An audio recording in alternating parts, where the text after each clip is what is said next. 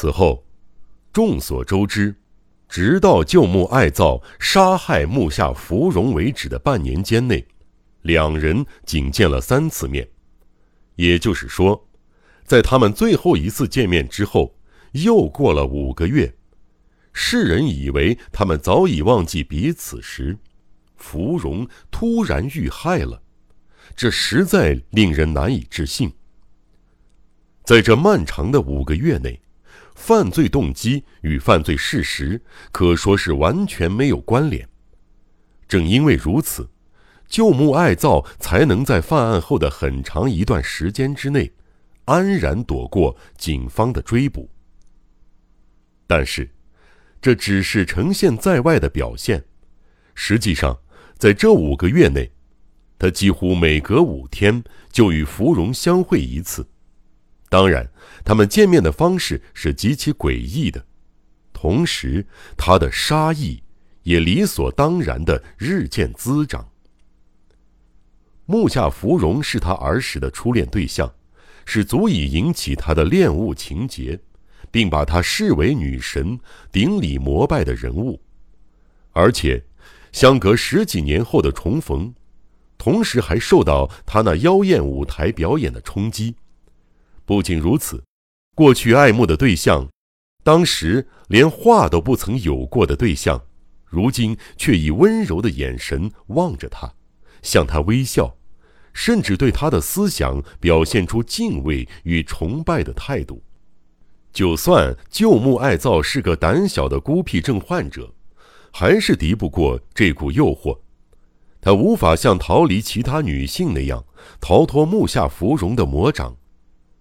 他向她道出内心的爱意之前，两人不过就见了三次，也足以说明了这一切。三次见面的场所都不同，但形式与第一次相同，都由池内发起，旧木陪同。只不过从芙蓉爽快赴约的情形来看，旧木以为这是他对自己感兴趣的缘故，甚至觉得池内很可怜。芙蓉对池内的态度就像一般知名女演员那样，不怀好意且态度傲慢，经常出言不逊，耍弄对方。从他的言行来看，芙蓉正是旧木最难应付、最害怕的女性类型。然而，当他面对旧木时，态度来了个一百八十度的转变，变得像艺术信徒般认真的聆听他的意见。同时，随着见面次数的增加，旧木总觉得他对自己的爱意逐渐浓烈了起来。可惜，旧木才是可怜人。其实他有严重的误解，他忘了芙蓉这种类型的女性。就像双面人和鹤，通常有两三个不同的面孔对应性格截然不同的人。他的善意就和池田光太郎对旧木表现出的好意一样。他觉得旧木就像老派小说里的阴郁角色，觉得旧木喜欢思考的性格很有趣，也很欣赏旧木对艺术优秀的批判力。然而。这只是他对于能轻松谈笑的对象表现出的一种亲切态度，旧木却一点儿也不了解。旧木过于自恋，甚而怜悯起池内来，其实，池内却在背地里嘲笑他。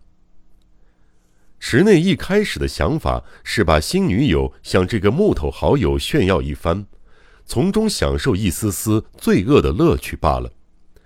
只要目的达到。身为第三者的旧木只不过是电灯泡，虽然池内不知旧木小学时代的可耻行为，但看到他最近似乎开始对芙蓉热衷起来，也觉得有些困惑。池内认为，已经到了该结束的时候。第三次见面时，由于接下来的星期天恰好是月底，芙蓉稍空闲一些。于是三人在告别时约好去咸仓游玩。连日来，旧木苦等通知，不知为何池内却连一张明信片也没寄来。旧木再也等不下去了，便发了一封信询问，却连个回音儿也没有。不知不觉间，原本约好的星期天就这样过去了。由于旧木猜测池内与芙蓉的交情绝非只是相识，因此很自恋的认为，说不定是池内嫉妒他，能受到财色兼具的池内的嫉妒，一思及此，他不禁洋洋自得起来。然而少了池内这个中介，他也束手无策。于是，随着见不到芙蓉的日子渐增。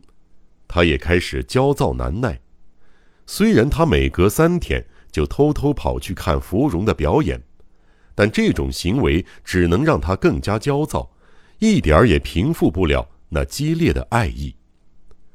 大部分时间，他都窝在仓库二楼，让木下芙蓉的幻影不断的在他脑海中膨胀丰满，只要一闭上眼睛。芙蓉的千姿百媚，就好像在他眼前凝固了一般，一颦一笑仿佛要从他的幻想中走出来，惹得他蠢蠢欲动。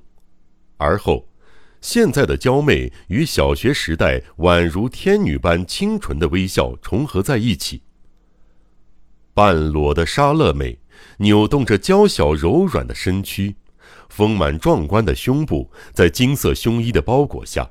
随着呼吸如波浪般起伏，他手臂上有一颗性感的痣，随着手臂的摆动上下跳跃着，在妖艳而狂乱的舞姿中，芙蓉一转身变成一位身着大花图案和服的贵妇，覆盖着皱绸布料的双膝凑近旧木，安静地抬起头，凝望着他，听他说话。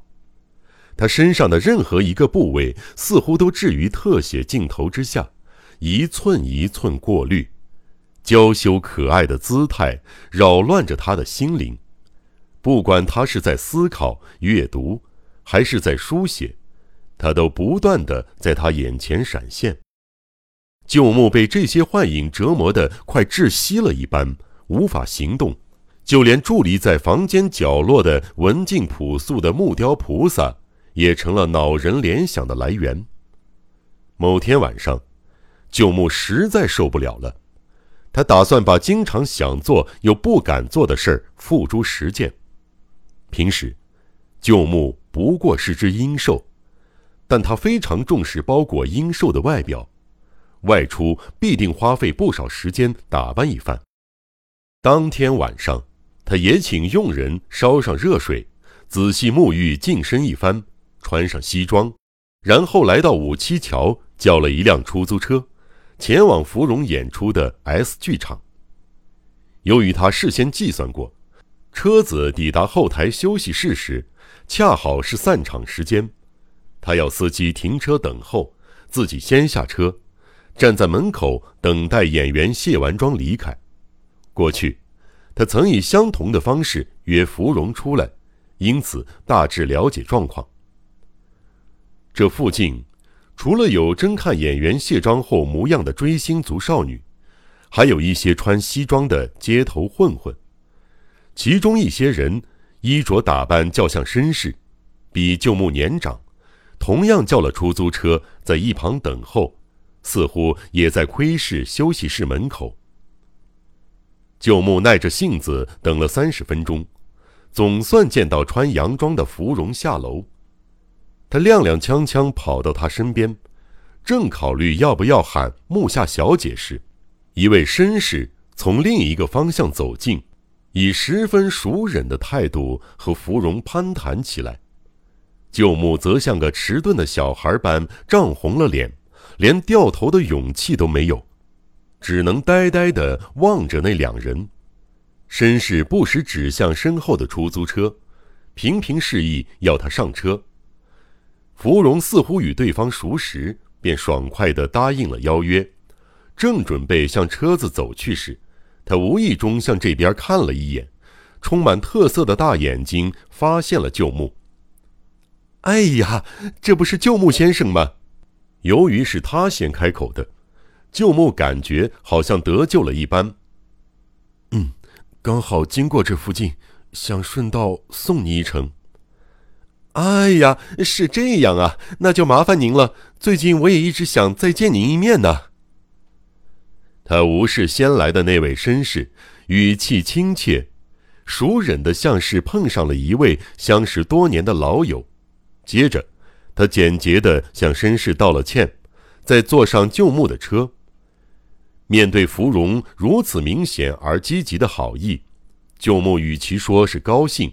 不如说是不知所措，连向司机交代芙蓉家住址时也说不清楚了。池内哥也真是的，上个星期天明明约好了，却爽约，真是太过分了。哎呀，还说其实是因为您有事儿不能来呢。车子一开动，芙蓉随着车身的晃动，顺势依偎到旧木身上，找了个话题聊了起来。他说：“那天之后，隔了三天才见到池内，这当然只是随口说说的客套话。”旧木感受到他的体温，战战兢兢地回答：“有事的是池内，而不是自己。”芙蓉听闻此言，便说：“那么就改约月底一起去游玩。”接下来，他们已无话可聊，仅靠着触感确认彼此。此时，车内突然一阵明亮，车子正好经过一条大马路，两旁的街灯及橱窗灯光炫目耀眼。芙蓉低低的嘀咕了一声：“哎，好亮！”便伸出手，自然地将车窗的帘子拉下，并拜托旧木拉下另一侧的帘子。此一举动别无深意，仅是演员身份的他不喜欢将隐私暴露在众人面前。平时，就算车上只有他自己，他也会把帘子拉下，更何况与男人共乘，这只是极普通的防范动作而已。同时也暗示着他没把旧木这个男人当一回事儿。然而，旧木却把这个举动曲解成完全相反的意思，他愚蠢地将此举视为芙蓉故意制造了一个机会。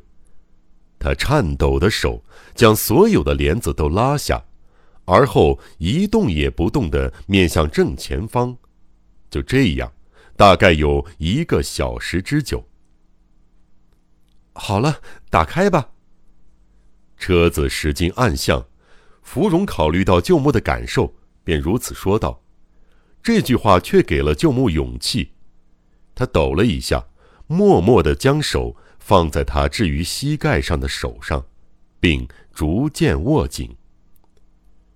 芙蓉领悟了他的意图，什么也不说，巧妙的把手抽开，躲进座位角落，并睁大眼盯着表情犹如木雕般僵硬的旧木。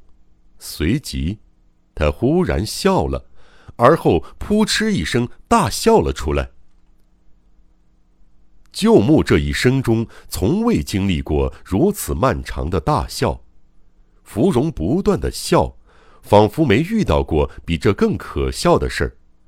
但如果只有他笑，或许还能忍受。更难堪的是，受到芙蓉大笑的影响，连旧木自己也笑了。唉，这是多么令人唾弃的自嘲啊！就算他想用笑话来掩饰自己的难堪。也只会令人觉得可耻罢了。他不禁为自己的烂好人性格气得浑身发抖。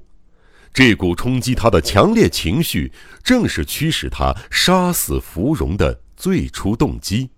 这么一说，一点儿也不过分。